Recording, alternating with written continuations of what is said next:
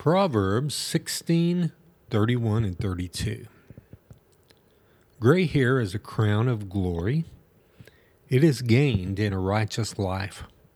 Whoever is slow to anger is better than the mighty, and he who rules his spirit than he who takes a city.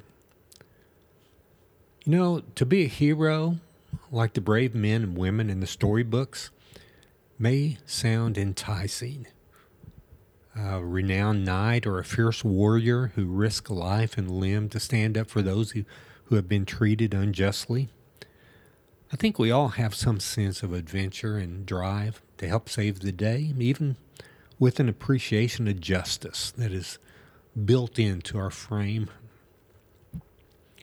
At some point in those exciting stories, the hero seeks, or he begins to seek his purpose in life and to do valiant things. And as he does, he usually winds up being praised by men and awarded gifts or public acknowledgement for his good deeds. And, uh, and some heroes easily are tempted to, to turn uh, at that point and begin seeking their own glory. Um, a knight who wins wars and saves kingdoms may even be given a parade. They may be offered riches or a part of a kingdom, and, and some may even inherit the throne of the king. But there is another hero who is better than the mighty one who takes a city. The crown they wear is, is not of public adoration, nor one of earthly uh, an earthly king might wear. Their life spent battling evil was not to establish a self made righteousness, nor, nor was it motivated from glory that is bestowed on man.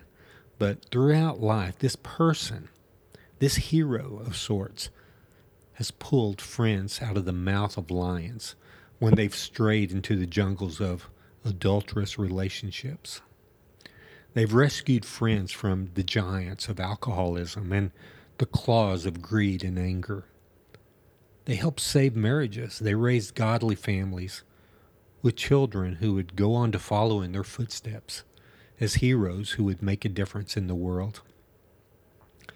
You likely know some of these heroes. For now, and as they grow older, they wear a crown that is simple. It's a God given crown. It's plain, and yet it is glorious is their glorious gray hair.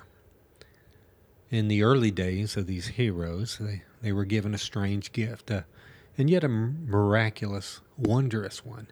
It was a gift of enlightenment to see truth in the oracles of God.